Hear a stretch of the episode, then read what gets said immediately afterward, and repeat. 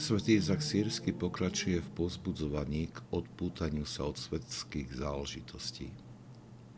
V úvode homilie ich nazýva dielom démona smilstva, pretože sú výrazom nevernosti Bohu. Naše povolanie je však oveľa vznešenejšie. S odvahou hovorím spolu so Svetým Pavlom. Neviete, že ste Boží chrám a že vo vás prebýva Boží duch.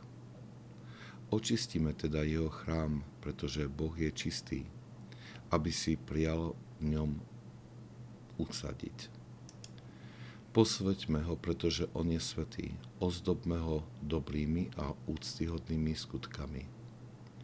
Okiadzme ho vôňou kadidla, ktorý dáva spobčinutie jeho vôle s čistou a srdečnou modlitbou, ktorú nie je možné nadobudnúť so spojením a neustálými svetskými aktivitami.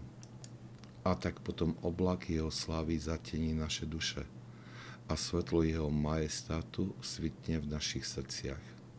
A všetci tí, ktorí prebývajú v tomto Božom chráme, budú naplnení radosťou a potechou, ale nehanebníci zmiznú v plamení Svetého Ducha.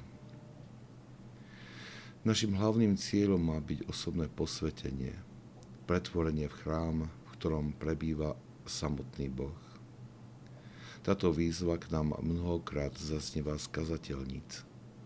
Prijímame ju buď s rozpakmi, pretože vnímame svoj nehodný stav, alebo s otázkou duši, ako dosiahnuť naplnenie tejto výzvy – alebo s povrchným uspokojením, ktoré vychádza zo sebavedomého stavu nášho srdca, ktoré sa považuje za dostatočne čisté a teda pripravené na Boží príchod.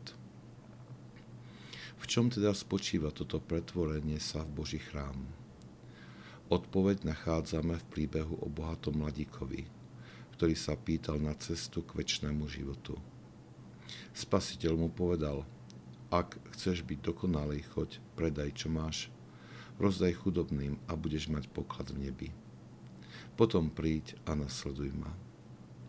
Toto nasledovanie je dielom lásky k spasiteľovi a túžby prebývaní jeho blízkosti. Táto túžba preto usiluje o osvojenie všetkých čností, ktoré vidí v a poklada za podozrivé a škodlivé všetko, čo k nemu neprivádza. Odpútanie sa od sveta nie je bolestivým úkonom na naplnenie nejakého prikázania. Je to hnutie v duši človeka, ktoré vedie k odmietnutiu všetkého, čo stojí v ceste k stále prehlbujúcemu sa vzťahu k Ježišovi. Boží chrám sa v duši buduje žeravou túžbou po neustalom prebývaní v tomto chráme.